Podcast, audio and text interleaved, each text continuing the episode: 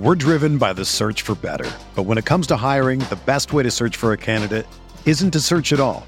Don't search, match with Indeed. Indeed is your matching and hiring platform with over 350 million global monthly visitors, according to Indeed data, and a matching engine that helps you find quality candidates fast. Ditch the busy work. Use Indeed for scheduling, screening, and messaging so you can connect with candidates faster.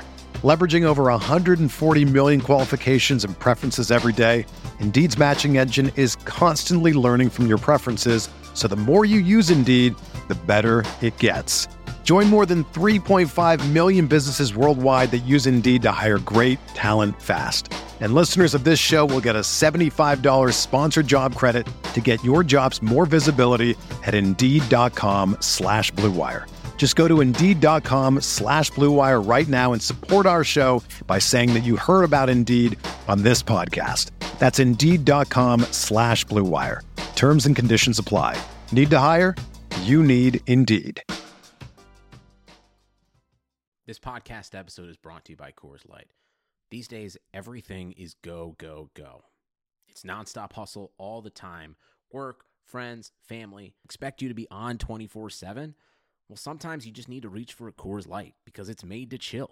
Coors Light is cold lagered, cold filtered, and cold packaged.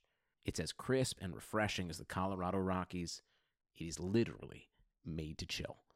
Coors Light is the one I choose when I need to unwind. So when you want to hit reset, reach for the beer that's made to chill. Get Coors Light in the new look delivered straight to your door with Drizzly or Instacart. Celebrate responsibly. Coors Brewing Company, Golden, Colorado. Arteta! What a strike! What a screamer!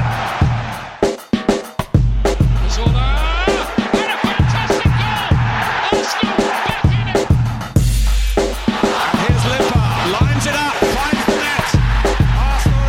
Arsenal in front! If it's true that winning ugly is the sign of a good team, then Arsenal are surely the best team in all of England. This is the Arsenal Vision Post-Match Podcast. My name is Elliot Smith, and you can block me on Twitter at Yankee Gunner. We've got a great podcast lined up. We're going to do things a little bit differently. We'll do the whole chat, the entire discussion up front before the stat section. Scott will come in at the end with his stat section so we don't break up what I think will be a spectacular discussion of what was maybe not a spectacular performance. And here to discuss it is Paul. You can find him on Twitter at Paz in My Pants. Hello, Paz. Yep, great. Off to a flyer there. Thanks, Paz. Good to talk to you as always. Tim's here. You can find him on Twitter at Stillberto. Hello, Tim. Dramatic pause for effect. Hello there. Usually it's Clive that forgets to undo the mute button, but Paul, I guess, is starstruck because also joining us from his perch high atop the mountain of Arsenal content is Andrew. You can find him on Twitter at arseblog, in fact. Hello, Andrew. Hey, Elliot. How are you? Good to chat with you. And we are going to have to come up with something to discuss because the performance at the Emirates on Sunday was maybe not the finest. And Andrew, I'll just start with you with sort of a philosophical question. I think I have been told in nice and not so nice terms that I am a, how shall I put this, moaning cunt on Twitter. But okay. I'm always torn. You don't have to agree with that, by the way. But I'm always torn when it comes to breaking down a performance that results in 3 points, but maybe isn't a vintage Arsenal performance, because there are always people that are going to say, hey, a win is a win. You know, why can't you be happy? You should be upbeat about these things. Philosophically, sort of what's your attitude towards discussing a game where we did get 3 points and did keep a clean sheet and did score two goals, but have to concede that it wasn't necessarily a vintage performance? I think the thing that crosses my mind is that we're fans and we're supporters, and you know, we're quite privileged in a way to do what we do in terms of podcasts and have an audience and people to talk to, and people for some reason like to listen to what it is that we say. Speak for yourself. Yeah, well, look, what my overriding feeling is that there are people out there who feel that analysis or criticism or discussion of things which don't go wrong is somehow anathema to being a fan or a supporter, which I just don't agree with. You can play terribly and win a game, but we're not cheerleaders, right? We're not there just to cheerlead and say, yay, we've won, that's it. You know, life would be very boring if that was as far as we took any discussion. So, and I think, look terrible in a skirt, by the way. So. Well, yeah, well, look, I can imagine. But I think we have to be able to say, this was good, that was bad, without being immediately cast into the fires of how shall I put this? You know, you're somehow a negative force, which is, you know, sucking the life out of Arsenal simply because you're discussing those things. So for me, it's really easy. I can see both sides of it. Yes, we won. I'm delighted we won. But if things aren't right, let's talk about the things that aren't right, because those actually are probably the most interesting things about being a fan. You know, if you play brilliantly, it's great. And you can say, this was fantastic, this was fantastic. But maybe it doesn't take an awful lot to work out why that happened. Whereas if you're trying to figure out what a system is, what the process is, why aren't we clicking necessarily in the final third? What's wrong with our defense that isn't a 5'10" bearded German? You know, those things, you know, they're worthy of discussion, and we can do that without being. We're not just being critical for the sake of being critical. We're just talking about them because they're things that we should talk about. Yeah, I think that's well put, and ultimately. I mean, I do think that, you know, look, we got the 3 points. Discussing the things that went wrong in the game aren't going to take the 3 points away from us. So, you know, I don't think it can hurt. I also think, Tim, that there is a fair debate to be had about process versus outcome. You know, I mean, you look at United last season, I can't help but think of them, and the underlying numbers were terrible. They were a team that did not perform well, and De Gea really saved them and got them into the top four almost on his own brilliance.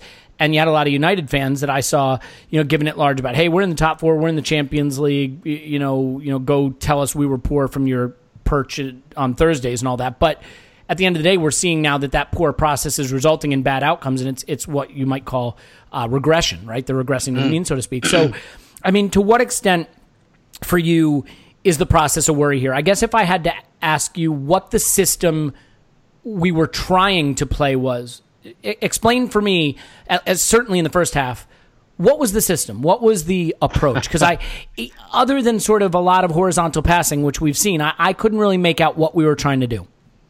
No, neither could I, and that's obviously been a real theme of the season so far. I am still worried about the process, delighted with the results recently, of course, but I still have a lot of concerns about the process, and I know we said before this game that Everton would be quite a good gauge for where we actually are, because they're not brilliant or terrible like all the other teams we've played so far, but I don't know, I was still, performance wise, I was still not really sated by this at all, and I still tend to think if we play anyone good that this won't do, basically, because what we're doing at the moment is, I don't know whether this is by accident or design, but it's goals that are changing games for us at the moment. It's not something, well, obviously scoring a goal is something that we do, but do you know what I mean? It's not like it's not a tactical shift or an approach that we're taking that's giving us the impetus in the game. Exactly. And even Torreira, you know, he's come on at half-time a few times and he's definitely made a difference. But what's made a difference has been a goal. And usually it's been a moment of individual. It's been an individual feat. So, you know, Granit Xhaka spanking a free kick into the top corner from 30 yards and, you know, Lacazette spanking one into the top corner from slightly closer in, but no less impressive a goal when he's just about to come off as well. It still kind of feels like, but then we all know goals change games, etc. But I don't understand what it is about the goals that then makes things seem to click for at least 15 or 20 minutes, whether that's broadly just a confidence thing or whether I tend to think what it probably is the individuals we have going forward are so talented that even though we're probably only getting 70 to 80% out of each of them, that's kind of enough against most teams because they're all really good. Well, let me ask you this, actually. Would it be charitable to suggest that playing a little more conservatively early in the hopes that our supremely talented players will get us an opening goal, what's changing the game is we've been playing weaker teams, and weaker teams are going to sit in and look to counter. But once you get that 1-0 lead, the pressure's on them to take the game to you a little more, which probably suits us. So maybe, is it possible, and this may be the most charitable interpretation, but that Emery is saying, okay, we're not great defensively. We're going to play a little more conservatively early because falling behind is absolutely the worst case scenario for us. Then we have to push up more. We have to attack more. We're more vulnerable to the counter. So we'll keep it tight. We'll try to get an opening goal. And when we do that, that will shift the pattern of play in our favor. I mean, is that overly charitable, or is that maybe where his head's at right now? I think that's where his head's at, yes. He's used the phrase, even before his first game, he used the phrase about staying in the game for 90 minutes. And I kind of, initially, I took that purely physically. I I took that as a kind of, I'm going to work them hard so that they can run for 90 minutes and work hard. But actually it kind of, I don't know whether this is just a kind of confirmation bias because of the way the games have gone, but it kind of feels like it's shaking out that his plan is to stay in the game. And I think that's maybe somewhere where you can say we've improved a bit in terms of even when we are in a bit of a lull, we stay in the game. And I suppose a charitable interpretation would be that we control the big moments, that we've been fairly clinical, we take the chances when they come. I don't know if there's a little bit of... See, I'm tempted to say another thing that Emery has identifiably changed is that he's quite set on having that double pivot. So it's not just Granit Xhaka with, the freeform space jazz midfield in front of him. He does have like an identifiable partner with some defensive acumen, be that Guendouzi or Torreira. So there's a part of me that kind of thinks, well, maybe that, giveth and taketh away in terms of our attacking acumen versus... being a bit more solid. But then I kind of look at us and think, but are we more solid? It doesn't really feel like we are. And Petr Cech is making a lot of saves. It wasn't just that this was his finest performance of the season. I'm so sure we'll talk about him later. But yes. I think generally he's played very well in all of our games this season. It's just, a couple of mistakes with the feet. But I think he's been pretty exemplary, actually, those aberrations aside. So I don't know. There seems to be a lot going on and nothing going on all at the same time. And it's kind of frustrating. It's a really weird position for us to be in, just to wrap up, in terms of you really want to say, well, this doesn't look great yet. But then you have to stop yourself because it's so early in, the Emery project. And then you also want to say this doesn't look great, but then you stop yourself because we're winning. So like you've got this kind of almost like heat on the back of your neck that makes you want to criticize the process. But then there's just a couple of little voices in your head that stop you. And it's like, it's like we're kind of suspended at the moment, kind of looking on and having to bite our tongues a bit. That voice in my head must be stuck in traffic because it hasn't arrived yet. So don't worry about me. I'm fine. I think, to your point though, I absolutely believe we're early in the Emery process. I think what would help me more is if I saw a little bit clearer what the process was, right? So like in those first two games, it was clear what we were trying to do. We just were playing teams that, well, in the case of City was better than us and we weren't able to execute as well as they were. And in the case of Chelsea, we only did it for a half for some reason, which we debated hotly after that. But in these games against the weaker teams, that's been less clear to me. And I think that's the problem. If I could see like, oh, it's clear we're a pressing team now and that's what we do, and it's still taking time to come together, okay, but that doesn't seem to be what we do. So I'm trying to figure that out, and I'm sure Emery is to some extent too, and we've got plenty of games still to see. So I guess patience is a virtue that I will have to learn to adopt. Paul, if you weren't kidding about just being an audience member on this podcast, we'll give you oh yeah, there he is. We'll give him a quick word here. I assure you it'll just be quick, listener.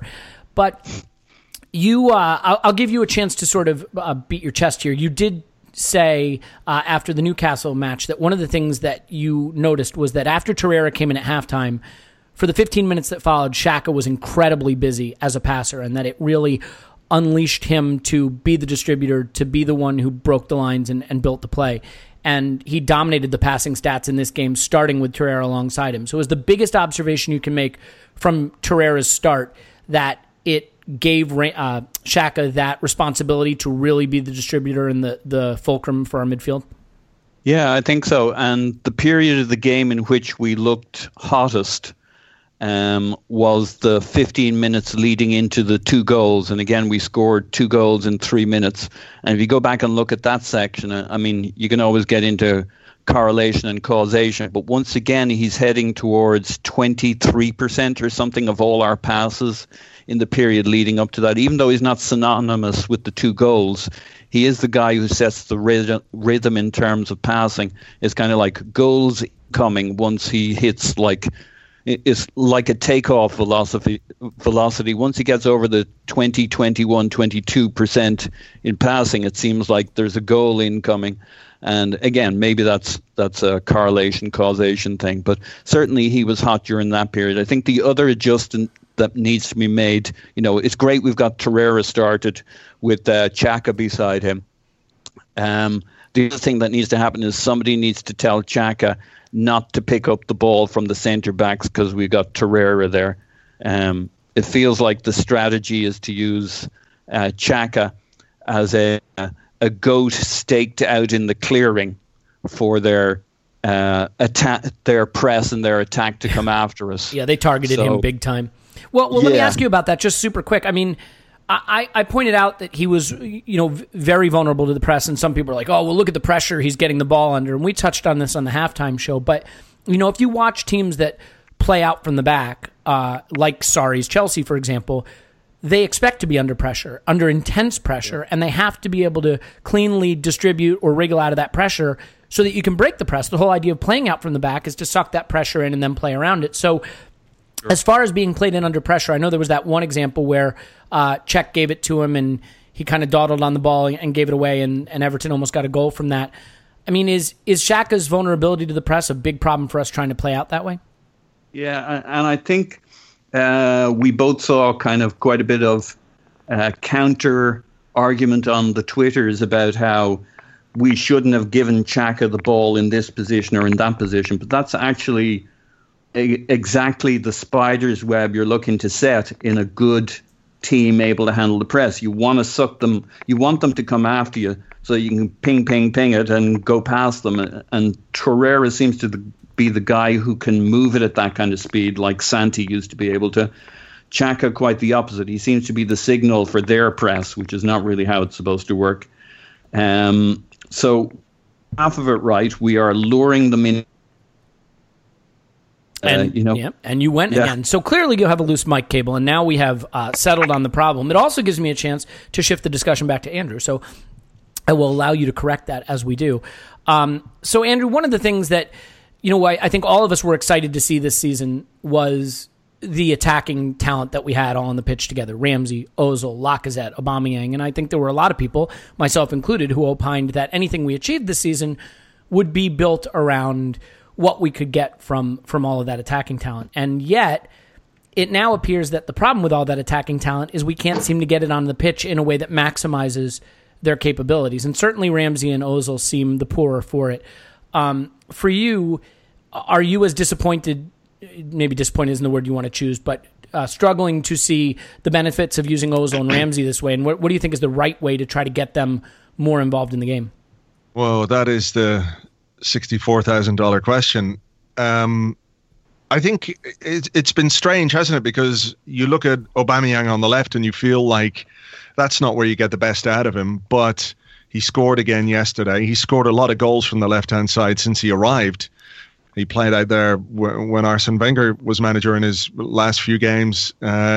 Lacazette, he's shown his value as a centre-forward. I think that's an absolutely outstanding goal that he scored, a piece of individual quality that set us apart from Everton. It didn't feel like a game where teamwork was going to open up Everton and provide the chances, which is, it's kind of strange. I think you touched on the first two games, and in particular, that 15, 20 minutes against Chelsea, where we had such success moving the ball via our fullbacks and making cutbacks, which provided really good chances in front of the Chelsea goal. You felt that was kind of the blueprint of what we were trying to do from an attacking point of view this season, and we haven't really seen that a great deal since. So I'm struggling to find the balance in the way that the team is set up from an attacking point of view.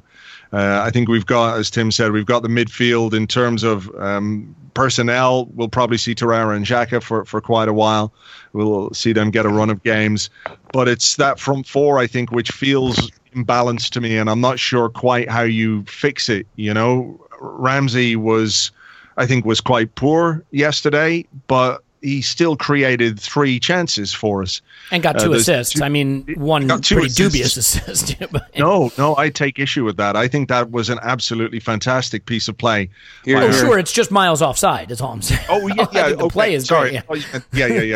The improvisation to put the ball behind him to Aubameyang was absolutely superb. Yeah. Yeah, I said so on Twitter. It's just, obviously, and I love an offside goal. Of course. Yeah, sure. But yeah, in another day, it's not allowed. Of course. No, I get that. But overall, I didn't think he was that great, but he created a chance for Lacazette in the first half, which was probably our most dangerous position to get in the first half. And Lacazette took a touch and he got robbed. So it's a difficult thing because he's got all these things to try and figure out. Like Aubameyang maybe isn't that comfortable on the left, but when he's playing the two of them together, they both scored. So that's a positive. So, okay, we go with that. The one I think that is really interesting is Ozil, and it feels to me like there's just something more going on with Mesut Ozil than we know or that we understand, or that goes beyond where he's being asked to play and the role that he's being asked to play, because he has played on that right-hand side before, not for any great length of time, but he has played there before, and he's always been much more involved in the games than he was yesterday and than he has been this season. And, you know, I'm not one to sort of read a huge amount into body language, and Ozil's body language in particular. You could write a book on it. People will probably write theses on this guy in the future about the way that he approaches the game. But there was one moment yesterday, I can't remember what it was, where he sort of was trying to win the ball back over near the touchline, and it all just looked completely half-hearted, like he was going through the motions. And maybe it was just that particular piece of play, I don't know, but it just feels to me like there's something going on with him that isn't quite right, and I think that's being reflected in his performances. And I think Emery's in a difficult position where he might need to think about doing something different, but by doing something different he might exacerbate whatever this issue is with Mesut Ozil and his confidence. So it's a tricky situation for him. I think what has been beneficial is the fact that we've had a relatively friendly run of fixtures. Ozil has scored twice in those. But I think he's going to have to come to a decision about Ramsey and Ozil sooner rather than later. As soon as we face higher quality opposition, I think that's going to be an either-or situation. Yeah, and it's kind of ironic. I mean, this goes back to the same thing we were talking about with the result, which is Ozil's really struggling, but he's scored recently, and Ramsey's really struggling. He had 2 assists on the day, and Aubameyang doesn't look comfortable on the left wing. He's got 3 goals in the last 2 games, or 4 and 4. And, you know, I mean, it's hard because on the one hand, you don't want to avoid discussing the process, but on the other hand, when the outcome is working for you, you can overthink these things. So you have to find a balance for it. What I will say about Ozil is, even putting aside the debate about body language, Andrew, like there were several situations yesterday, put aside whether he likes playing on the right or he doesn't or this or that, there were situations where you would expect Mesut Ozil to thrive. There were a couple counterattack situations that he didn't execute well. There was the one where Aubameyang does score where Ozil kind of almost screwed that up for us. There was one where I think he should have had a shot there. I think he, you know, he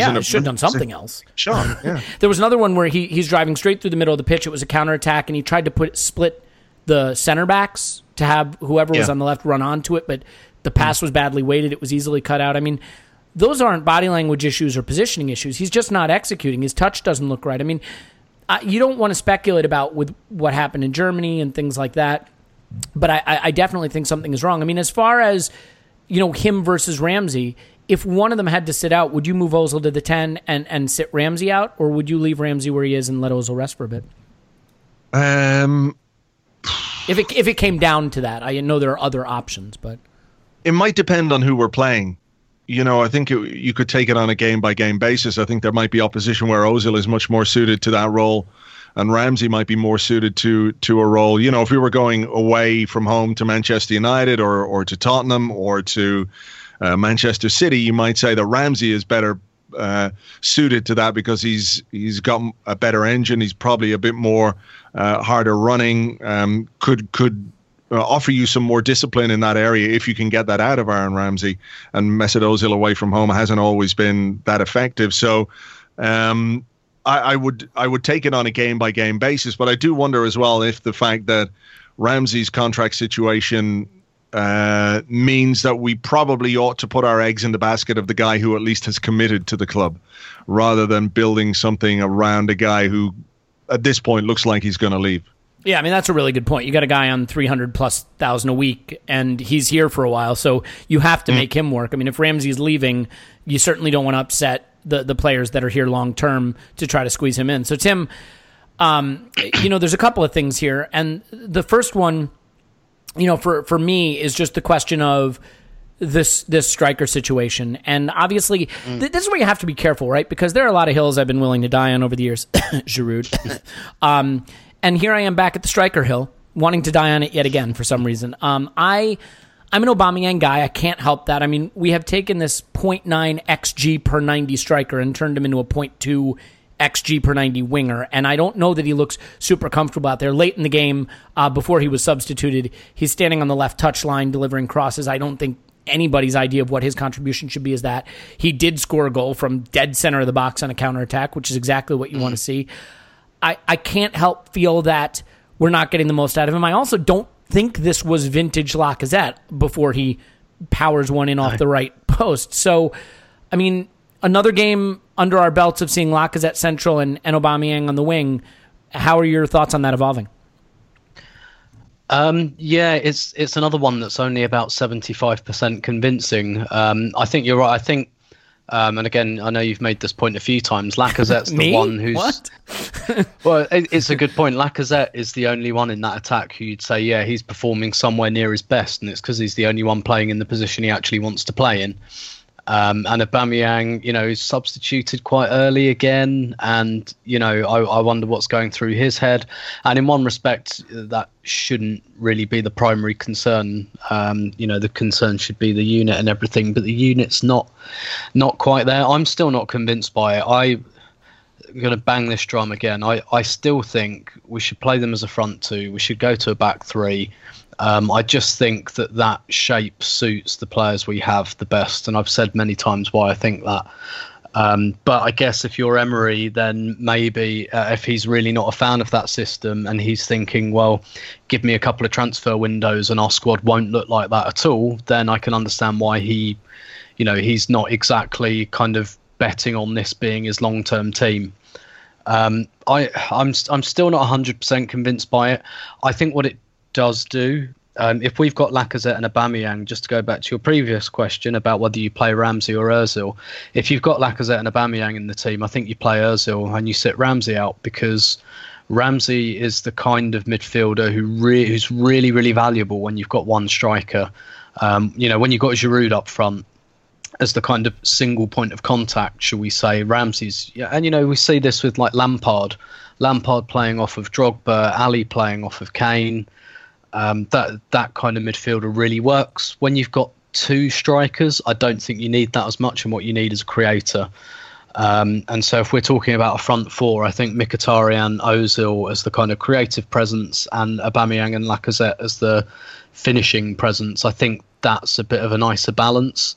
And I wonder if we'd get a little bit more from Aubameyang, even as a left-sided forward, if we set up like that, where we have two creative players whose job is to try and feed both of them. At the moment, we've kind of got Ramsey veering over to the left as well, which I think is on instruction. Don't get me wrong. And I understand, like, the concept of wanting to get your best players close to each other, but it just kind of feels like... Ramsey and Aubameyang are kind of occupying the same spaces, and I know, again, you know, Ramsey, lovely bit of improvised skill to set Aubameyang up, but the fact is, in that moment, they're standing on exactly the same spot, and it comes together really kind of by accident. I mean, I think it's a poor decision by Ozil to pass. I think the shot is much easier. I think he's in a better position than Ramsey.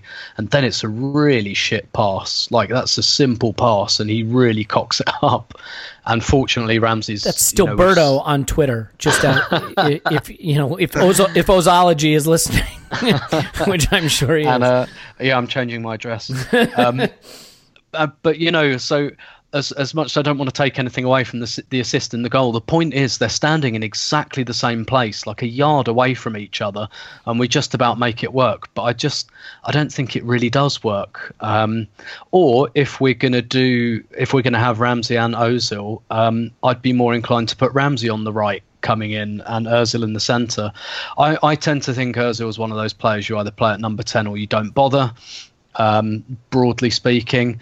And I just feel like maybe we wouldn't get 100% of Aubameyang still, but if we had a slightly more creative bent to the front four, if we tilted that balance a little bit, that we might get enough out of him to make it less of an issue. Yeah, that would be great. I mean, can I ask you this just real quick, Tim? Just super quickly. I mean, we started the season with Aubameyang up front, Iwobi, Mkhitaryan on either side, against Chelsea, for example. Aubameyang up front, Iwobi, Mkhitaryan on either side. And I realize you can't bench Ozil and Ramsey every game, although it's a fair question to ask why not, if that's what's best for the team. But what I think is interesting is, and maybe it was due to the nature of the opposition, but at the start of the season, this manager felt that that setup was the way to go. And the results didn't go our way, but there were really good signs. And he hasn't really done it since. And I'm sort of curious just to get your quick thoughts on why we haven't at least seen him in periods of a game or for any of these games go back to what he was trying at the start of the season, which obviously, I know we didn't get the results, but I think a lot of people were prepared for us not to get the results in those games. I think the simple answer is that Lacazette fought his way in. And I think with some justification, he sat out the first few games, but he really showed something and made himself, you know, I wouldn't say indispensable at this stage, but it's very difficult to make a case for taking Lacazette out. And not just because he himself is playing well. I do think he's getting something out of other players as well. I think the question for me is more about Mkhitaryan coming out. When I think he's quite essential. If you're going to play that way, if you're going to play that 4-2-3-1, I think Mkhitaryan is a key to it. So I think that's more where I'd be more inclined to ask the question. Yeah, fair enough. Paul, I do think we should at least at this point give some credit to Petr Cech, because our ability to win this game and even stay in this game is down to him doing really well. And he was 14 of 15 on his short passes. He made all the saves. I mean, on XG, this game was basically even, about 1-1, and we win it 2-0. You know, there's been a lot of debate about whether it should be Leno or Cech. I just think that Petr Cech deserves credit for doing the part of the goalkeeping job that's most important, saving shots. He's been brilliant at it. And, you know, the short passing is coming together at least a little bit. The irony is when we go long, you know, for anybody who's out there listening who moans when we go short and just wants us to kick it long, he's 9 of 18 on long passes again today. I think we're, for the season, under 50% completing long kicks from Cech, which means the ball's coming right back at us and we're not retaining possession when he does go long. So obviously there are benefits to playing short, keeping possession among them. But do you want to just quickly sort of give your thoughts on Czech's performance and you know, the start to the season that he's had? Yeah, I mean, he's been a mensch about this. I mean, he's really what was it Lacazette who said it takes balls to do what he's doing. And it does. I mean, he's had to fight his way back into respect, into the number one spot, even if it was never quite vacated. He's kind of made it his own right now and put that to bed. And I mean, it's a hell of an adaptation from him. While he's, you know, what he's really getting hammered for is his inability to play out from the back, but that's as much to do with his compadres around him. One hopes that maybe we'll get an uptick here with Torreira in place, because he seems like the one guy who's super designed to pick up the ball, turn quickly and absorb some pressure, and maybe can start making everybody else look good. So, I mean, it's you can't do anything but have immense respect for the guy. I also think it's interesting, though, with the spotlight on him and with the applause and aplomb he's getting, he couldn't help but kind of blurt out the thing about Arsenal and how we needed to change our mentality and get back to a winning mentality, which we haven't had for, I think you mentioned, the 14 years since we won a league. So that was kind of, it was a very interesting talking point he threw up there. Yeah, well, and he's right. I mean, certainly, you know, we sometimes dismissed soft factors like mentality, but there's clearly something to that. I think we've seen that over the years. And, you know, maybe that's the other thing about getting results, is that bad process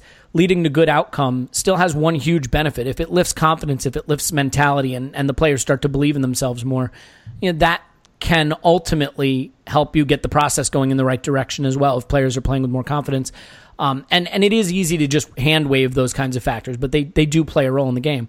I think one thing that scared the crap out of me, Andrew, and Mustafi in general scares the crap out of me, but Mustafi without Sokratis next to him was pretty terrifying. And when Sokratis went off, I had one of my typically measured Twitter comments about it. But Holding came in and did a really nice job, not just defensively, but on the ball as well. I mean, how worried were you when Sokratis went off? Or if Sokratis went off, or if you have a favorite Sokratis insight that you want to share, that'd be fine too. But how worried were you when he went off, and how impressed were you with Holding coming in? I was worried because Mustafi had picked up an injury just before that, and he looked to be in some discomfort. Wasn't that to his testicles, though? No, that was later in the game where he got to his testicles, and I think we can all enjoy a football to the groin, that old Simpson classic, of course. But I was a little bit worried because when he picked up that injury, they showed a replay on the TV, and it didn't look like he got kicked or anything like that. So it was one of those where there seemed to be little contact. So I was worried that when Sokratis went off, if Mustafi also had to go off, then we were in big trouble in terms of the center of our defense. And I it's interesting to hear Tim talk about three at the back. I mean, we only have three center halves at this moment in time, so it's like, well, then it's perfect. 3 and 3, it fits. Who needs any depth? I mean, you look back at last season, we had probably 6 or 7 potential candidates to play in that position. I know we could include Monreal in there now as a guy who could do a job if we really, really needed him to. But yeah, I thought Holding did well. I thought he did well against FC Vorskla on the Thursday night. He was very, very tidy on the ball in particular. He's been sort of quietly just getting on with his job. And I personally, I would not be opposed if and when Sokratis comes back to seeing a bit of Sokratis and Holding together in the center of our defense. I think Emery is probably deferring a little bit to experience in terms of his central defensive partnership. It's safe, on paper anyway, it's safe when you leave out the inevitable mistake or brain fart that Mustafi will have during a game. And if there's one thing that's consistent about our season so far, it's been his ability to pull that off in every single game. And even the incident in which Sokratis got injured came when Mustafi got caught on the ball, and there's a great clip I posted on Twitter earlier. Sokratis is coming back and it's basically like, what the fuck, man? Just get rid of the fucking ball, So I'd be curious to see how Sokratis and Holding got on together, but I can see why really he's choosing the two senior men. I suppose what we have to hope is that Emery is the kind of coach that as and when a player comes in and shows him he's doing the right things and can add something to the team, then he will consider him for a place in the team. Tim spoke about Lacazette forcing his way into the side, and maybe, with the Carabao Cup game coming up on Wednesday, and then the league game on Saturday, maybe Sokratis will be fit, maybe he won't. We don't have an update just yet, but maybe Holding might get a little run in the side, which might stand him in good stead and give Emery something to think about. But it is, in general, it's an area that worries the shit out of me because I feel like we don't really have the requisite depth and experience in there. I know a lot of people have got high hopes from Avrapanos, and I do too. But we haven't seen him at all. It's pure speculation at this point. Yeah, we've really got no way of knowing how ready he is. And my suspicion, we were talking about this earlier today, myself and Andrew Allen, who does Arseblog News, is there some reason why Mavropanos is not being included in those medical updates on the official site? So they have a medical update for everybody. They've got Carl Jenkinson, they've got Koscielny, they do it every week, and Lauren Koscielny, long-term injury, blah, blah, blah. There's no mention of Mavropanos, despite the fact that he's supposedly got a groin injury. So the logical conclusion I come to is that he doesn't have an injury and he's just not being included in the squads. So maybe I'm wrong, but it just makes me wonder a little bit about how ready he is to step in. So hopefully we don't have any big issue with Sokratis and that injury, because otherwise I think we're in a little bit of trouble. Yeah, it could be Nacho Monreal at center back that we could be looking at, except we don't have another left back. So there are no easy choices. I mean, for you, just staying with you just for a second, I have been of the opinion that this whole lineup, the whole way we're trying to do this, feels a little bit like what Wenger might have done, which is these are my best players and I'm going to put them all on the pitch and let them figure it out to some extent. And I'm not saying that there isn't more instruction than that. And I'm not saying that Arsene Wenger never did those things. I mean, I am. I'm just trying to avoid abuse by caveating it.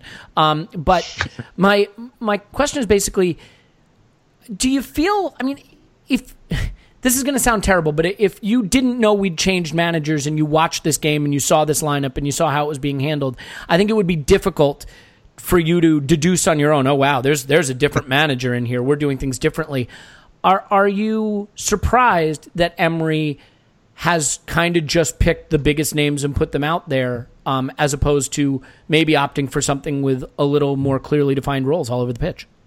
Yeah, I mean, we had this question on the Arscast Extra, so I'm not going to repeat it for the sake of... because everyone will have heard it at this point. No, but, well, you know, just whoever might be listening to both. But just, you know, a question that occurred to me was, you know, I take the point about time and we need to give Emery time and the process and all that kind of stuff. But if you were to ask me, for example, was I expecting a bit more? I probably was. In terms of a style, in terms of how defined the football that he wanted to play was. You know, it's weird, I think, to be 7 games in and not really have an idea of what exactly it is he wants to do and how exactly it is he wants to do it. I mean, he talks a great game, and all the players talk very highly of what's going on, how much harder they're working, how much more instruction there is, how much more focus there is on the opposition. But I'm not sure we're necessarily seeing it on the pitch yet. And maybe it is just a consequence of it being a new manager, finding his feet in a new league, you know, developing his relationship with the players and the squad, developing his communication skills as well. Do you think his challenge managing big names is undermining a system he might want to install? I mean, you know, when I look at those first 2 games, Andrew, I saw a much clearer system and I said, I kind of see what he's trying to accomplish. When Lacazette and Aubameyang and Ramsey and Ozil and Xhaka are all out there, I don't see it as clearly. I mean, we know at PSG he had a really tough time because he had big personalities he had to manage, and I don't envy anybody who has to do that, especially with Neymar and that situation. But, I mean, do you think that maybe the tactical concepts he would want to implement are being undermined by his feeling that he has to get all of the big names on the pitch? I don't think so. You know, I'm not sure that Ozil could be compared to Neymar, for example. I'm not saying Ozil is the easiest guy in the world to manage. I think we've seen enough evidence that that's not the case. You know, he needs a bit of special treatment from his manager. But I'm not sure he's the guy who's going to go crying to the owner the way Neymar would if he wasn't in the team or if he wasn't allowed to take the penalties and those kind of things. I think the Neymar situation at PSG was absurd and remains absurd, and I think any manager would find it a difficult thing to deal with because you're almost second place to a player, and that's not a healthy way to manage it. I just feel that he is trying to perhaps make up for defensive issues with the most amount of goal threat that he can get on the pitch, and that's 2 50 million pound strikers, a midfielder who is well capable of scoring goals in Aaron Ramsey, and one of the Premier League's most creative players over the last 3 or 4 seasons in Mesut Ozil. But what he's got is a striker who's not that comfortable on the left. He's got a playmaker in Ozil who's being played in a position that he clearly doesn't feel that comfortable with either. That leaves him less involved.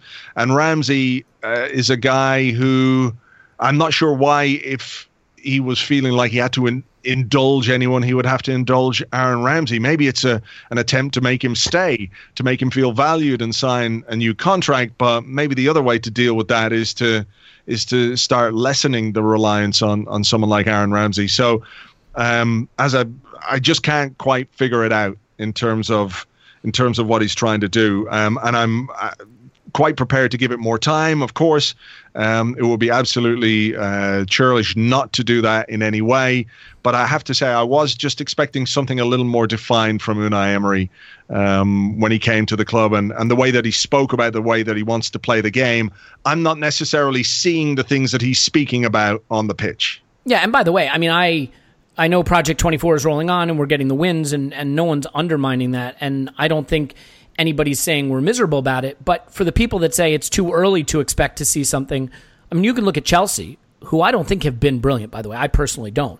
But you can watch them and clearly see a system. Sarri's system is unmissable. So I don't think it's expecting too much to think that a coach can come in and pretty quickly have a clear system that you see on the pitch. It doesn't necessarily have to work, but you can see it. I'm just not sure I'm seeing it. I mean, that doesn't mean it's not there. You know, I might just not be seeing it, which is entirely possible. In fact, likely. So, Tim, you know, obviously it is another win, and it gets started with Lacazette scoring that beautiful goal. I think Lacazette is an interesting one for me right now because the underlying metrics aren't brilliant, and I know there were some people that would say small sample size, can't judge. He is banging them in, though, and that's the job of a striker. I mean, at the end of the day, we know that's the job of the striker. A lot of people say, oh, we need him at center forward because of his hold-up play. I think it's kind of funny because we spent a couple of years with Olivier Giroud at center forward, who was great at the hold-up play. You know, and we did see Lacazette play as our striker last season, and we saw some of the deficiencies, I mean, more so on the road than at home.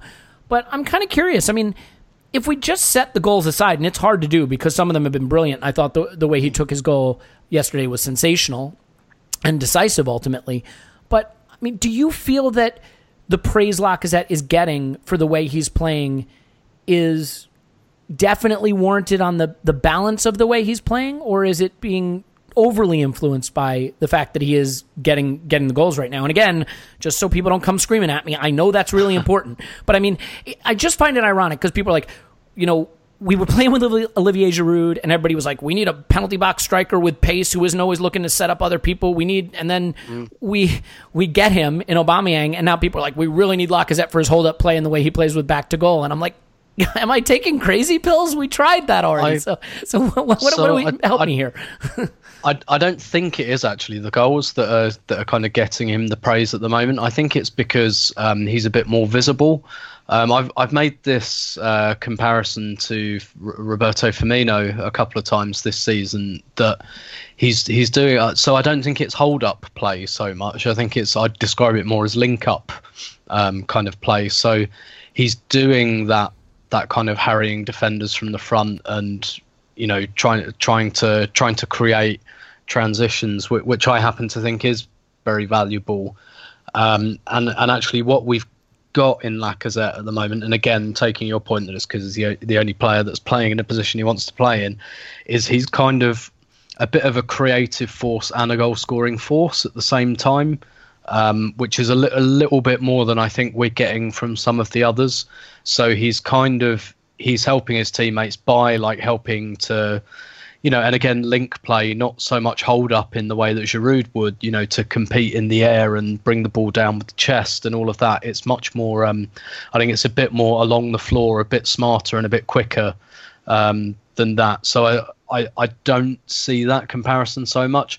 I mean, I still think that Lacazette and Aubameyang together is a perfect blend of qualities because you've got kind of both types of striker, and they can both score and they can both, to you know, in their own way, create. Not create in the sense that Mesut Ozil does, but create in the sense that they can make things happen for their teammates as well.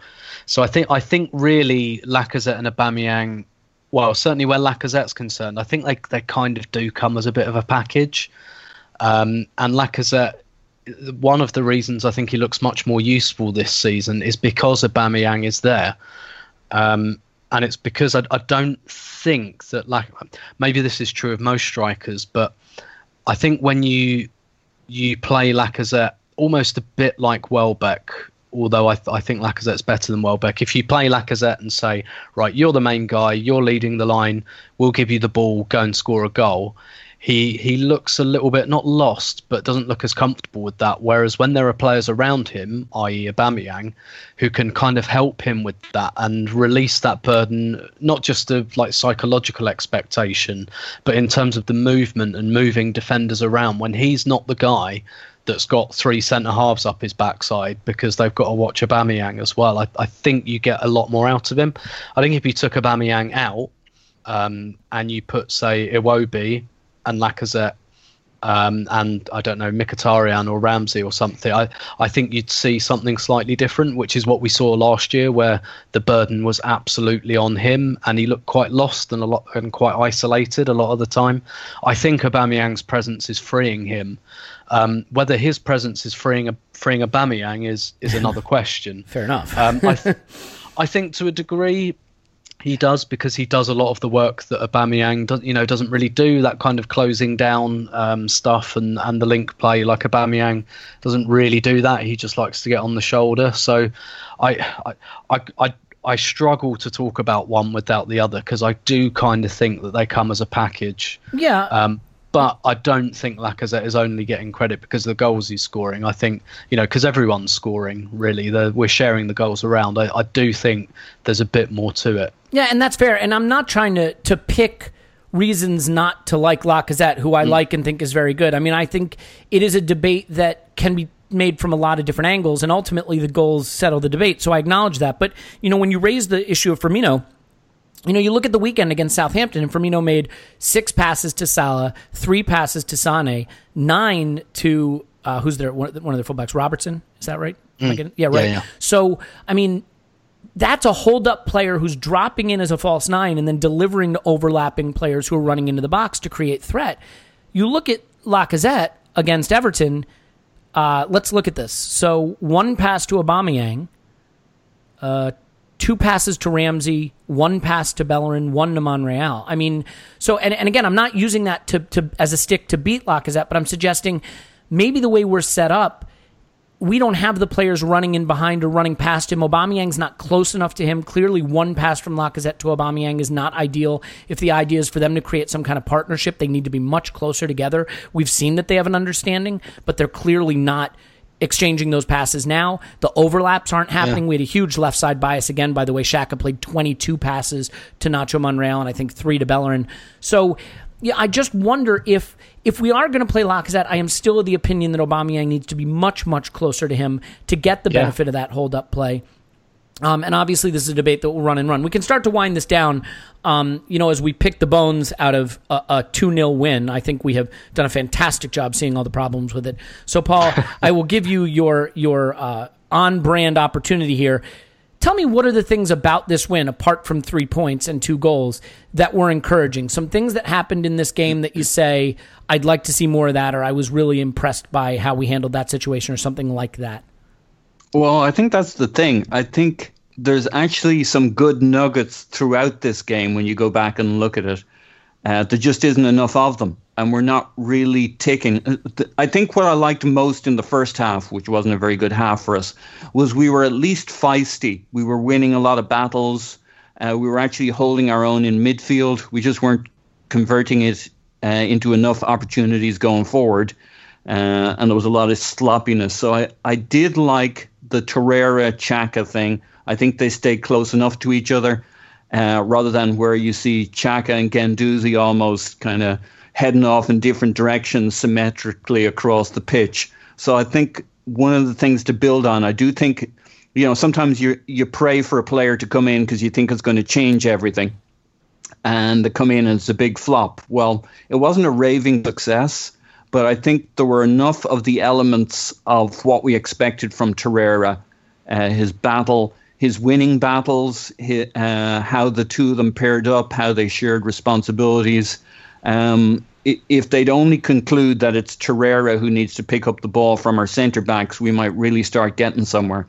So, I mean, that was my that's my hope going forward. We do more of that, and that Torreira looks to find Ozil. That's the one disadvantage with Xhaka on the ball. All those balls are typically going up the wing to Nacho or to Aubameyang, which actually paid off. I mean, you just see him spinning ball after ball up there, and it seems to work pretty well. But Ozil, I mean, I'm just looking at the highlights while we're chatting here. I mean, the number of times you can check his body language as a guy who didn't particularly enjoy that game yesterday. And I know he always has the body language things, but there are shades with Ozil of disinterest, and there's his excited shade, and there's his I'm not enjoying this shade. And he just doesn't seem to enjoy his football at the moment. Nobody's picking him out, and that's partly down to him, maybe more so in this game. I think the last game, he was actually pretty active running around the place looking for the ball, and still nobody was finding him. So that's my frustration, and my bit of hope is Torreira Xhaka. The best we could get after a 2-0 win from our team positive Gooner contributor was a 50-50. Here's what I didn't like, but also here's what I liked.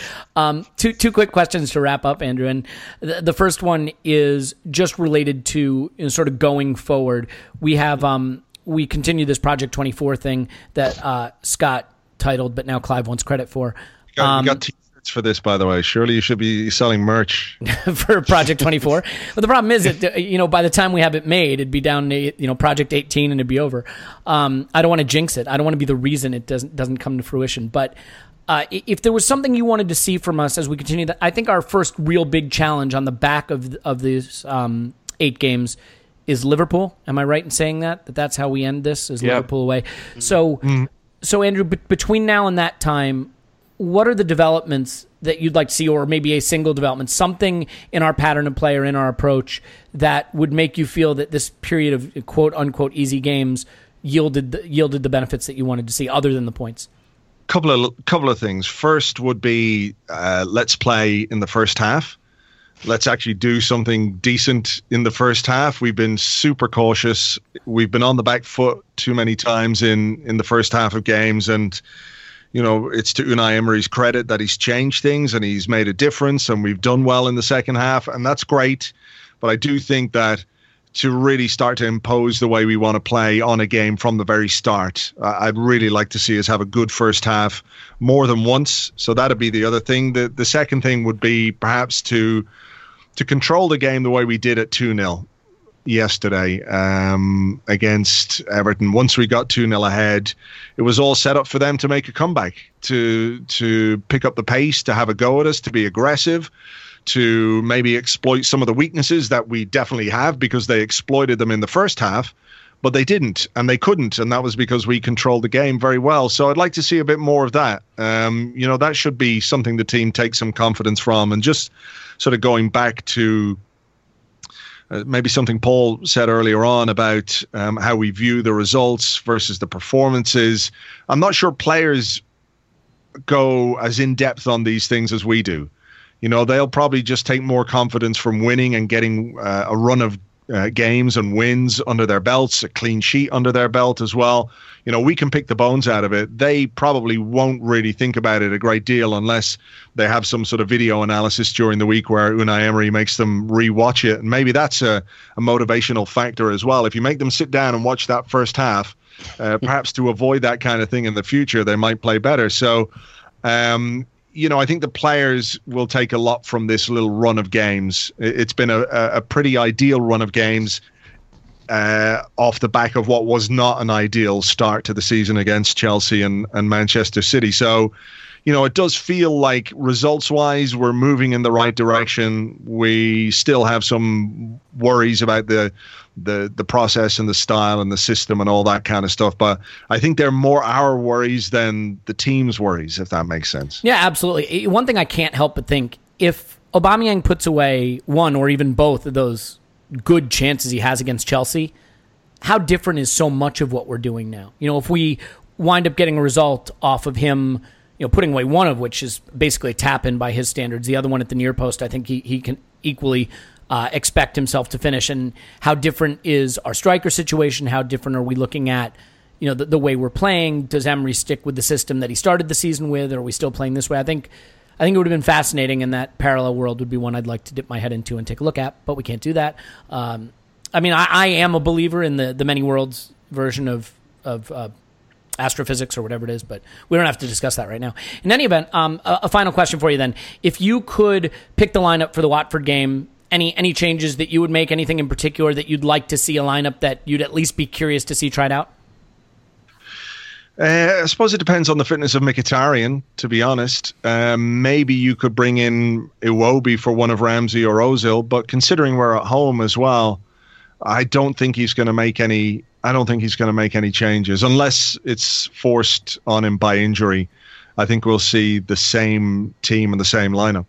Yeah, Mkhitaryan is one of those players that I feel like is a real key to us getting more out of this team in general. I find him quite frustrating in a way. I think he's really quite lightweight at times, but all of a sudden he pops up with some end product or creates something. I think he did it in the Newcastle game or maybe the Vorskla game, where he was really quite quiet and he made a terrible pass to Iwobi, and it would have been a good chance for Iwobi, and you're thinking he could do better than that. And then all of a sudden he picks the ball up and creates a goal for Danny Welbeck. Some people have sort of quip that there's a touch of the Theo Walcott off him in a way, and I think that's not too far from the truth. But just in terms of providing a bit more balance to the front four, one of Iwobi or Mkhitaryan could easily come in for Ozil or Ramsey. But I just think that as we're at home, as we've won the last game, I think he's going to give that another go. Yeah, it's interesting. I mean, I happen to really like what Mkhitaryan adds for us, and maybe it's just because I can't remember a time since Hector Bellerin's come into the squad that he's been so peripheral in the attack. And I think that Mkhitaryan's willingness to stay in that right half space and overlap with Bellerin and play those overlaps is something that adds a dimension to our game. And we've created a lot of chances this season when they've played together from those raids down the right and pullbacks towards the penalty spot. And certainly against Chelsea, we got a lot of joy out of that. And we haven't really seen it when Ozil has been playing in that position. So I think getting Bellerin more involved in the attack depends on us bringing Mkhitaryan in. But I definitely agree that he can be sloppy. Clive, I think, makes the good point that he sometimes makes the easy parts hard and the hard parts easy, which is frustrating, because when he does the easy parts badly, you want to pull your hair out, but then he has some spectacular skill. So we'll see how that goes. We'll, I think we can leave it there. I mean, I think that is enough complaining about one win for one podcast. Certainly, hopefully, we'll have the chance to complain in midweek about a win in the whatever cup it is now, Carabao Cup, and then complain about a win over Watford at home at the weekend, and long may that continue. So in any event, here's what we'll do. We'll take a break. We'll hear about some beer. Scott will come back in. We're going to focus a lot on the Aubameyang Lacazette debate and sort of take a statistical look at that. Obviously, Scott has written by the numbers section for arseblog, so if you haven't seen that, you should definitely go to arseblog and read that before listening to this, so that this can all be redundant and you've heard it before. In any event, Andrew, I really appreciate you coming on, and hopefully we'll get a chance to talk to you soon. Pleasure. Thanks very much. Yeah, Tim's on Twitter at Stillberto, by the way. You can join him there, and check out his great match previews that he's doing on our Patreon, patreon.com/ArsenalVision. Podcast or Arsenal Vision Podcast. That's the one. Anyway, you can find it somewhere. Tim, thanks. My pleasure, as always. Paul's on Twitter at Posin in My Pants. He's the cheery fellow who gave us what could arguably be described as the most upbeat moments of this episode. Thanks, Paul. Woohoo! When his microphone's on. Can I echo that on Tim's video previews? I thought they were excellent. I know I'm biased, but actually I thought the last one was really, really good. Personally, I thought you were fantastic on the halftime show, by the way, so... I was, actually. Yeah, and we are posting those on Patreon, but they're free for everyone. So if you don't catch them and you're curious to see how moany we were at halftime, we were very, very moany at halftime, as you can understand. My name's Elliot Smith. You can block me on Twitter, Yankee Gunner. I wrote something. Imagine that. It's moany, but it's moany about someone that you probably want to moan about anyway. That's Ivan Gazidis. I wrote a long 1,800-word examination of Ivan Gazidis' tenure at the club, and whether we gained anything from it and what our reaction should be to him leaving. If you'd like to read something like that, it's on The Athletic, which is a subscription-based website, but they are awesome. They have some of the best writers in the world. Graham Hunter writes for them. Michael Goodman, the managing editor of StatsBomb, writes for them. George Qureshi, who founded The Howler, is the managing editor on the football side.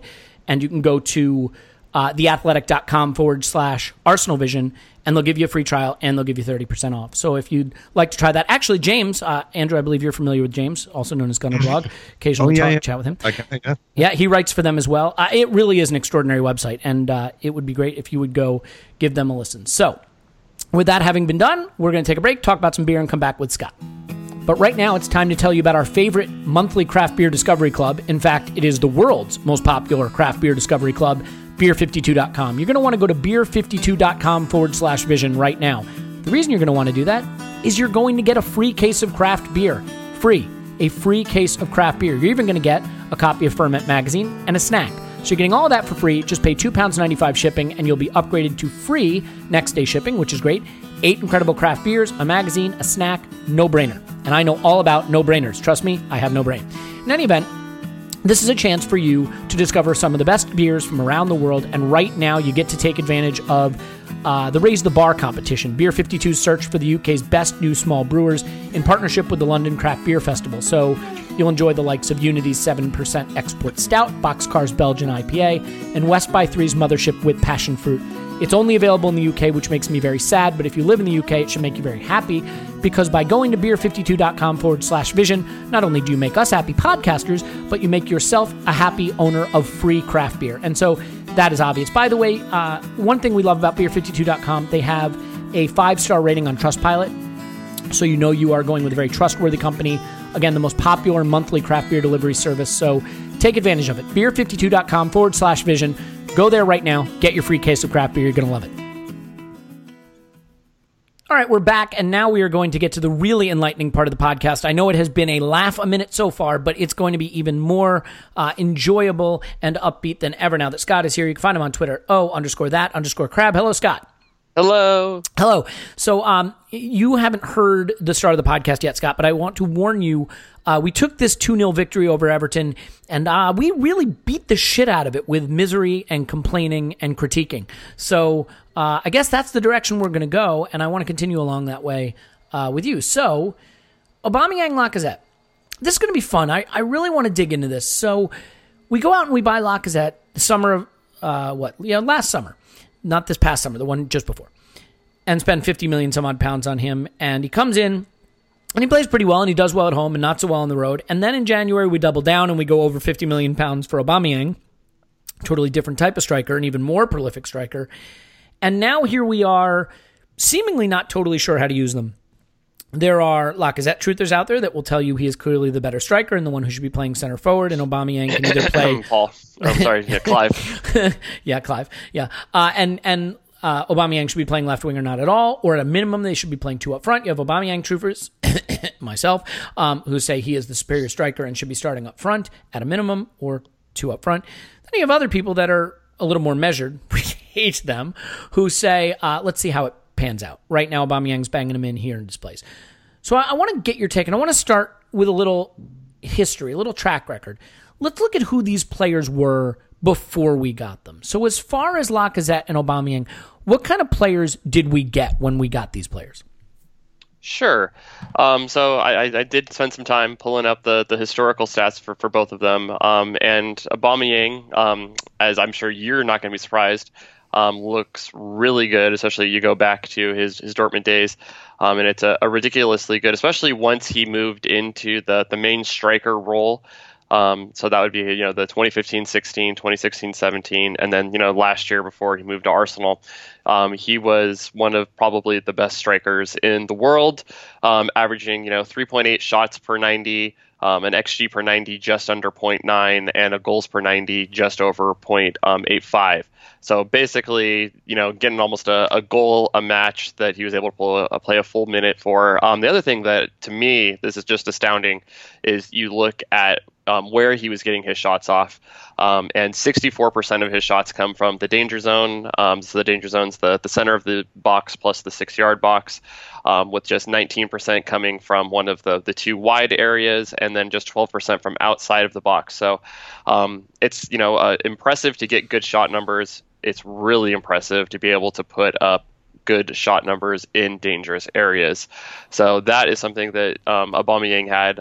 So then, he switches to Arsenal last year, and he still, put up good numbers. So last year with Arsenal, he had an XG per 90 of 0.7. So not quite at the same level he was at Dortmund, but, it's only 1,000 minutes. So it's, kind of a smaller sample. And then you also, 2.6 shots per 90. So he lost about a shot per 90 with Arsenal, but was still able to put up 0.9 goals per 90. So he was able to actually still keep up his prolific scoring. And his shooting numbers stayed roughly the same where he was shooting from last year under Wenger.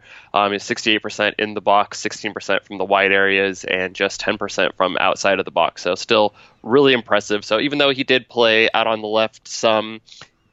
Still getting into those good positions, getting into the box, getting his shots, getting them from the locations we'd expect him to get. Maybe not at the ultra elite level he had been, but at a good level. Excuse me, I just had to mute for a second to cough. Oh, okay. I was like, did I so mangle those stats that you were dumbstruck by them? Or no, you're still... Exactly. No, but yeah, so it was impressive to be able to see him still be able to do that from the left. So that's where I was, a little bit... getting some optimism from, if Emery was going to do the same thing. But, now we look at what he's done this year. Before you go into that, would you like me to waffle for a minute so you can take a sip of water or clear your throat or something like that? Sure. I wouldn't mind that at all. Yeah. So I'll waffle. This is me waffling. And I'm adding great value. I'm contributing content here. This is professional content contribution that I am contributing, you might say. But back to you, Scott. Over to you. I'm ready. All right. I'm feeling better. All right. Go for it. All right. So, yeah, looking at last year, and it's actually surprisingly, well, maybe not surprisingly, for pretty close to what he was actually putting up when he was a winger at Dortmund. So, again, just not nearly as impressive. So, looking back to his Dortmund days when he was on the wing with Lewandowski up front, he was at 3.1 shots per 90. 0.3 XG per 90 and 0.4 XG per 90, which is, all being said, those are still really good numbers, but they're no longer in the elite range that he was before. And the big thing is also where he's shooting from, coming in from the left from Dortmund. He was 46% in the danger zone, 21% from the wide boxes, and 30% outside the box. And then, looking at this year, he's XG per 90. He's at 0.3 goals per 90, 0.4, 2.6 shots per 90. So he's still getting the same shots that he did last year under Wenger, but where they're coming from is completely different. So this year, he's only taken 36% of his shots from in the danger zone, 14% from wide areas, and 50% from outside of the box, which is really not the most optimal spot to be shooting from. I know he's put in a couple of really nice goals from outside the box, but in general, those are 3% kind of shots. And not ones that you really want to be taking at a regular basis, especially with someone who's as good at finishing as he is. I would really like to see him try to get better with his shot locations overall. Yeah, well, I mean, that raises then the question of, if he's going to get better with the shot locations, does he need to be playing as a second up front or as the lone striker? And in order for that to happen, then maybe something has to happen with Lacazette. So let's take a look at him now. What was Lacazette? What is Lacazette? So Lacazette is a really good striker, just not quite on the elite level. So going back to his days at Lyon, he was a 0.5 XG per 90, and that's usually about the cutoff that you really want to see from a really good striker. You know, a goal every other game kind of a thing. And so, almost half of Aubameyang, but still. And just to be clear, these are 9 per 90 stats, but non-penalty goal per 90, right? Because I know that's Lacazette exactly right, yes. Got a lot of penalties at Lyon. Exactly. Yeah, I think he had 10 in the year before we bought him. He had 3 in 2015-16 and 8 in 2014-15. So yeah, he did pad a lot of his stats with penalties, but he was still a good striker. So 0.5 XG per 90. I have him at 0.6 goals per 90. 2.9 shots per 90. So if compare that to what Aubameyang was, so Aubameyang was 3.8 shots per 90 as a striker, and Lacazette's 2.9. So that's one of the things that's really important as a striker is being able to get shots off. I know that should come as a big surprise to everybody, but you want your strikers to get shots. Aubameyang was better, but Lacazette is still pretty good.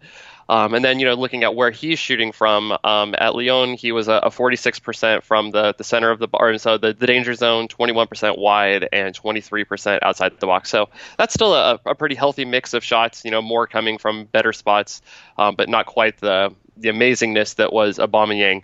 And then switching to his time with Arsenal, so I have him, overall 0.5 XG per 90. So again, keeping that solid, 0.6 goals per 90. So it's the exact same production that you saw at Lyon. Overall, taking 2.8 shots. So that's roughly the exact same that he did before, but his shooting locations has actually gotten a lot better. So he's gotten to 57% inside the danger zone, 21% from the wide areas, and only 14% from outside the box. So he really took to Vingerball there, where he was, more disciplined in where he's shooting from. So that was definitely a positive for him as well. And you'd expect in a better team, and I put better team in rockstar quotes there, you'd expect him to get his shots from slightly better locations, right? I mean, at least in theory, I would think, but I guess what What you're telling me, though, is in Lacazette, we have gotten almost exactly what we bought. And in Aubameyang, we bought someone who, at least statistically, was superior. Not incrementally superior, but significantly superior. And in the way we are using him, we are not getting that. Now, that doesn't mean that what we're getting from Aubameyang is bad. It certainly doesn't mean that we should replace Lacazette, but it certainly indicates, at least at some level, that we bought a striker who historically had put up better numbers than Lacazette. Lacazette is putting up the numbers he has historically put up, and we are using him at striker instead of the historically superior striker. Now, I'm going to go on from there, but I'm going to stop and ask you if I am basically getting that right. I think you're getting that exactly right. Okay. So where I'm going to go on from there then is I do get a lot of pushback from people that say Aubameyang's not physical enough. He's a counterattacking striker. You know, he's a striker who fit the Dortmund style, but he can't handle it in the Premier League. We don't counterattack as much in the Premier League, or he's lightweight for the Premier League. We need the hold-up play Lacazette gives us. Is there any indication, maybe XA or PPVA or any other metric that you look at that validates those claims or hints at those claims, or are those claims, while potentially true, just purely anecdotal? And I think a lot of that, I think, is going to go into the way that you set up your system more than anything. I think if you are able to build your team around Aubameyang's skill set, some of those weaknesses can be negated. So I think that, if you have somebody else who can be the outlet, and I don't think that he can't be an outlet, because, you can do a thing that's, what Leicester always did with Jamie Vardy, and just play the ball into the channels if you're just looking to relieve pressure, and let Aubameyang put center backs under pressure chasing after some of those balls. So especially with the number of good teams now that press and leave their back line with less cover. Exactly. So I don't know if you definitely need that traditional, target man that'll, win you an aerial duel, hold it up, let everybody else come into play. Well, can I ask you a question, too, just super quick? Who has that? I mean, Manchester City, the all-conquering Manchester City, don't have that. They have Aguero and Gabriel Jesus and Sterling and Sané and Liverpool. You could say maybe Lukaku kind of still fits that mold. Well, and they're not exactly pulling up trees, to be fair. And maybe you'd say, well, Giroud over at Chelsea, but we had that experience. I guess if you're going to play with a hold-up man striker, don't you need those players that are going to run off him and give him those options getting into the box? Exactly. You need to build your team around that. So it is definitely going to be a stylistic way of playing. And I think the way that Emery wants to play, he wants to build out from the back. He doesn't necessarily want to lump long balls to a target man and then have other people, making that second man run off of that. I don't think that's necessarily the style of play he wants to play. So I don't think that that's needed. And then I think, you talked about Lacazette, and he has played as a number 10 or as a support striker where he does have those skills to drop deep. But I think you look at Arsenal's team, and that's not something that Arsenal are hurting for. We have the playmakers in the side. It's the goal scorers is where we're really hurting. We have Mesut Ozil, who is traditionally one of the best, creative players in the game. Alex Iwobi, who, that he doesn't necessarily have the end product of some of the good, the best guys, but he is a very good, creative player. You have Henrik Mkhitaryan, who is a very good creative player, but can play from the wings, but can also play in that 10 role. So I don't think that it's something that that's not going to get 100% of what you want out of Lacazette. I think that he is a very good striker who can do a job as a kind of a playmaker or as a target man, or to be able to get other people involved. But that's not what you want from necessarily your striker, especially with the way that the Arsenal team is built. And I mean, to be fair, he's banging them in right now. And when you're a striker and you're scoring goals, you keep your place. And I totally get that. Exactly. No, I mean, this isn't to take anything away from him. He has had a very good start to the season. He's at 3.2 shots per 90 with a goal at 0.5 per 90. So, I mean, it's a very good return on what he's doing. He seems to be in good form. So I'm not complaining about him. I'm just saying we have one of the best strikers in the world. Let's use him. But this, I think it all goes back to the squad building over and over again, just the imbalance in the squad really messing up things so badly. Well, that's the thing, right? I mean, it's not so much that Lacazette doesn't deserve to start at striker, but if you are going to spend the money you spend on Aubameyang and get historically an elite penalty box striker, that's where he is elite, that's why he costs what he costs, that's why you're paying him what you're paying him.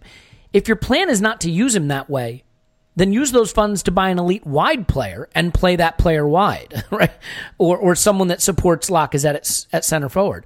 But buying Aubameyang for that price with those stats historically and using him in a way that doesn't get what you paid for seems silly. I mean, it's kind of like, you know, paying for a sports car and then taking it off-roading. You know, it's still a very nice car, but it's not doing what you paid for it. Anyway, there's one player we can definitely complain about that's not Lacazette or Aubameyang, and that's Mesut Ozil, at least statistically, caveat.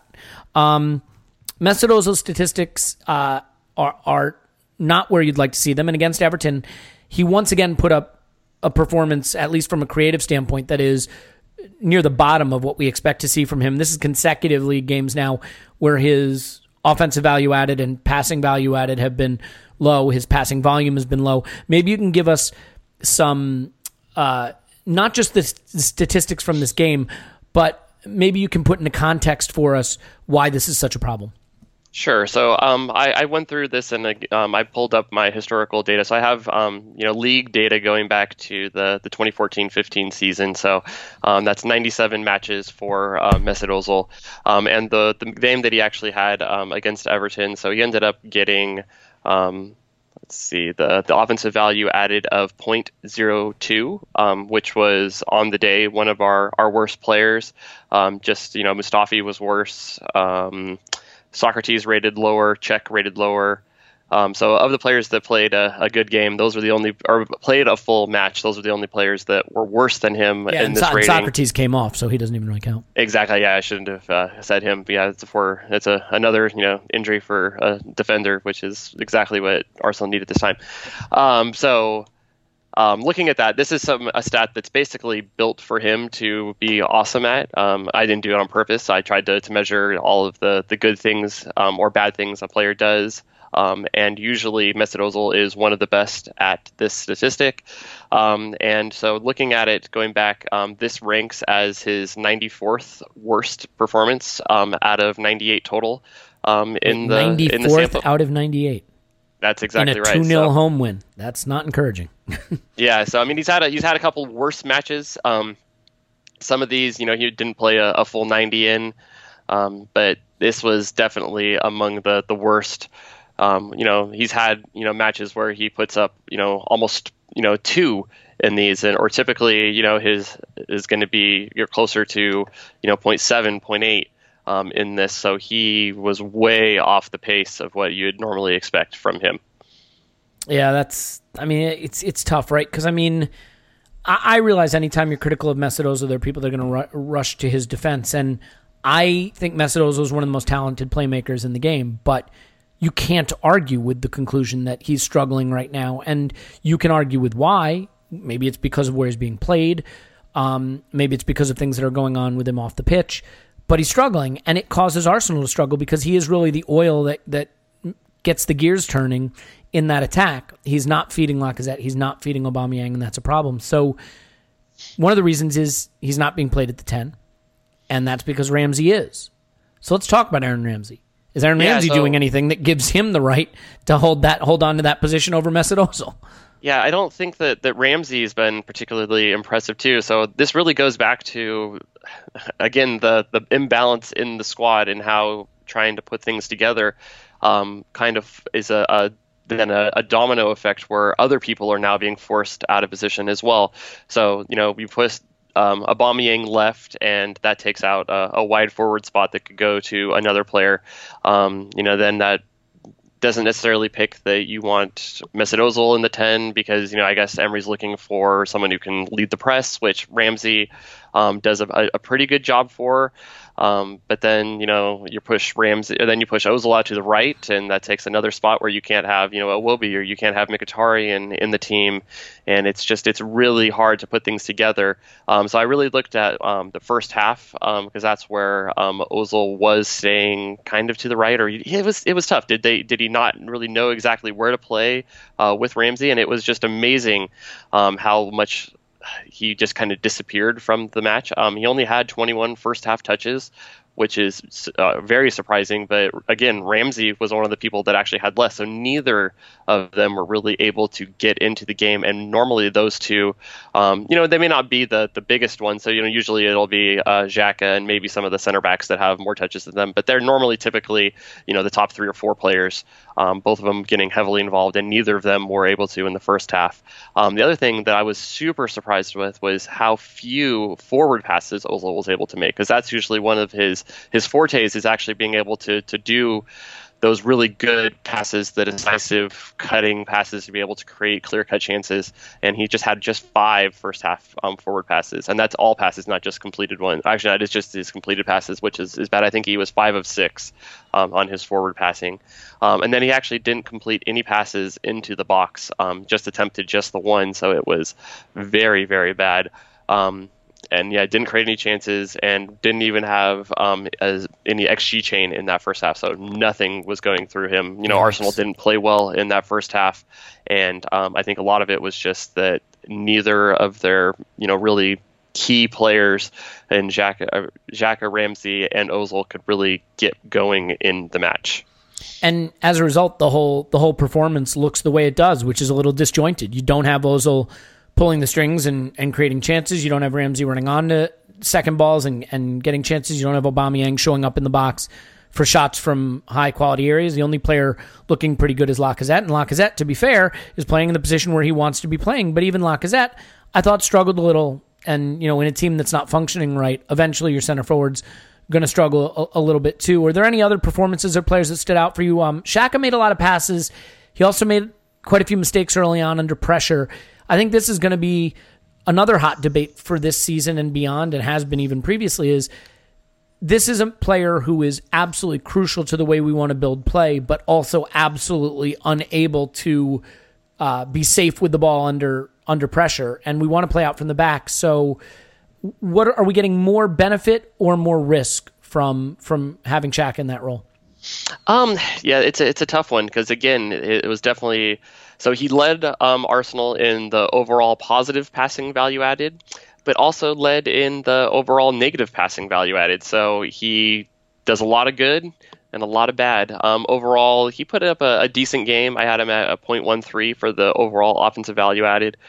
So that would be behind Bellerin, Aubameyang, Monreal, Lacazette.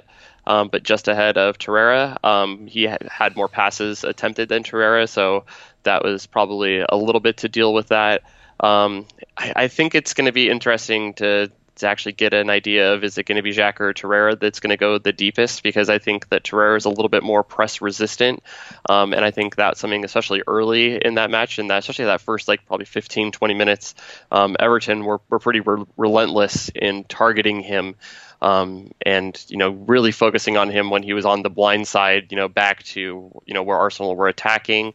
They had a player coming in from the backside and putting him instantly under pressure where he couldn't turn and face his options to be able to make a forward pass. And you could see that he was very, very uncomfortable dealing with that. He made almost a costly mistake. He had a couple of them where he just kind of turned and, fired it up the field just, aimlessly. Because I think at one point early in that first half, he was just 1 of 5 on his long passes where almost nothing was coming off for him. So it's an interesting conundrum that Arsenal are under. When Everton did kind of drop back, because they couldn't sustain that level of pressure for the entire match, he looked a lot better, and I think that is the big thing with Xhaka. When given time and space, he is an amazing passer. when not given time and space, he does not make the best decisions. He does not have it in his tool set to be able to wiggle out of pressure, to be able to break that first line of press with his feet. So I think that is something that, you know, we're going to need Torreira to be able to do when teams press us, to be able to be that outlet and to be able to break that press, be able to give Xhaka more time to be able to pick out the pass that he needs. Really well said. Before we start to let you go, were there any other statistics from this match you want to pick out, or maybe just your opinions actually of, you know, how the system's coming together and whether you can really see the forest through the trees yet?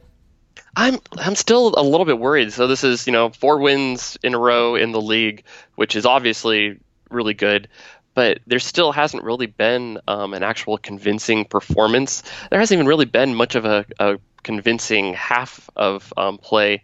So there's still worries. I'm happy to get results, but I would have liked to have seen more impressive results to be able to show that there's a process to trust. Because right now it's looking like we're just playing average and hoping for one of our really good attackers to have a moment of brilliance to be able to bail us out. And luckily that's happened a few times. So I'm not seeing what Emery is building towards, which is a bit of a worry. So there's still 4 more games left in Project 24. So hopefully by the end of that, we'll have a better idea of what is actually trying to be built towards. Nothing would be more Arsenal than for us to win 8 games on the bounce in the league, come away with 24 from 24 points, and feel like the team is a shambles that's playing terrible football. I mean, you can't win for losing sometimes, and if you're the Arsenal coach. And I do think, Scott, that we are the same people who said we'll have to be super, super patient at the beginning of the season. The irony for me was I was prepared to be super patient with poor results, as long as it felt like the process made sense and we could kind of look at it and logically understand where it was taking us. I think the reason for the concern is the process, right? I mean, you look at the process and you say, we still seem pretty open defensively. We still seem to be doing a lot of horizontal passing. We have 3 superstars in Aubameyang, Ramsey, and Ozil who are underperforming their historical averages. I mean, it is fair, results aside, to worry when the process is muddy, and I think that's where we're at. I mean, is that a fair summation for you? Yeah, I think so. And, you know, it's tough because, you know, you want to be the new coach who's supposed to come in and be ruthless, and it almost doesn't seem like he is because, I mean, I think it's almost at this point where you almost need to pick an 11 and say, this is what it's going to be. We're going to build towards that. But it's been a bit wishy-washy. I think that Emery's it still seems like he has a lot of question marks too. You know, there's been numerous halftime subs or big tactical changes, you know, after, you know, 60 minutes where, you know, things are not going right and he really needs to go back to the drawing board. So it's one of those things, if he had kind of committed to something and say, this is going to be my team, we're going to go with it and, you know, we're going to build on it and we're just going to try to see something through, I might feel a little bit better. I mean, again, results have been great. They're getting what they need to do, but it doesn't seem like when, you know, the matches start to get a little bit tougher, that we're going to be having a platform to build on to be able to take on those better teams.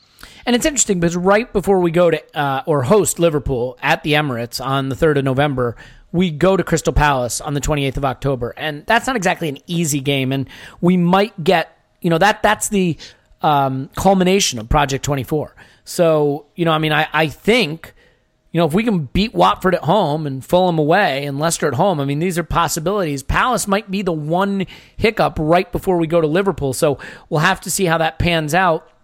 But, you know, hopefully the process starts to match the results. At a minimum, if you had to pick one or the other, I think at this point you'll take the results. So let's just definitely be happy. Yeah. I would rather us be, you know, eking out ugly wins over, you know, dominating the XG table, but, you know, not getting points. Yeah. Absolutely, because ultimately you can improve your performances, you can't improve your points. My name's Alex Smith. You can block me on Twitter, Yankee Gunner. Scott is on Twitter at @o_that_crab. Thanks, Scott.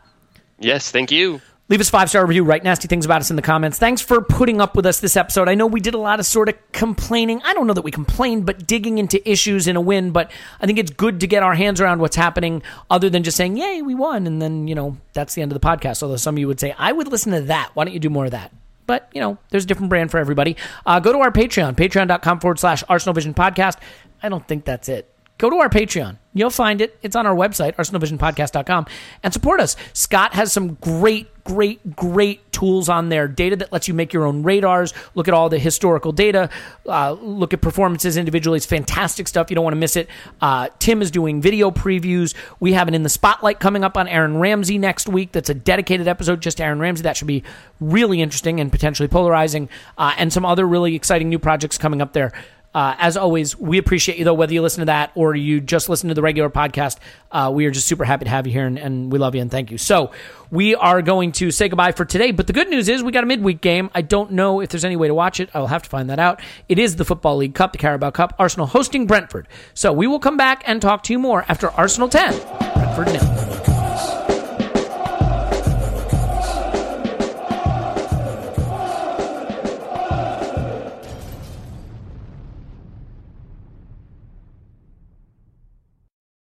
Everyone is talking about magnesium. It's all you hear about. But why? What do we know about magnesium? Well, magnesium is the number one mineral that 75% of Americans are deficient in. If you are a woman over 35, magnesium will help you rediscover balance, energy, and vitality. Magnesium supports more than 300 enzymatic reactions in your body, including those involved in hormonal balance. From functional medicine doctors to mental well-being and female hormone experts, we all know that magnesium is the one mineral to improve all aspects of well-being and health. But which one? Magnesium Breakthrough from Bioptimizers, the trusted choice recommended by leading experts, with 7 best-absorbed forms of magnesium to ensure your body receives the support it needs for overall well-being. Go to bioptimizers.com/balance today and use code BALANCE10 for 10% off. Support your journey to wellness at bioptimizers.com/balance. Magnesium Breakthrough from Bioptimizers, your foundation to optimal health and vitality.